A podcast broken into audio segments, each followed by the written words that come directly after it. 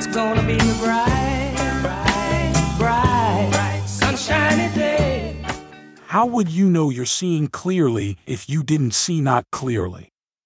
How would you appreciate the clarity that you found if you hadn't lived in some sort of discord? How could you live other than living in alignment with Source? Source would never guide you to negative behavior toward any other. Welcome to Infinite Consciousness, a daily inspirational podcast that's dedicated to helping you manifest your dreams faster. Through law of attraction tips, tidbits, and techniques to people who want to improve their lives, become leading edge creators, and gain a deeper understanding of law of attraction. We are delighted to have you here. And now, your tip for today. Fear makes one vibrational in sync with the thing they fear.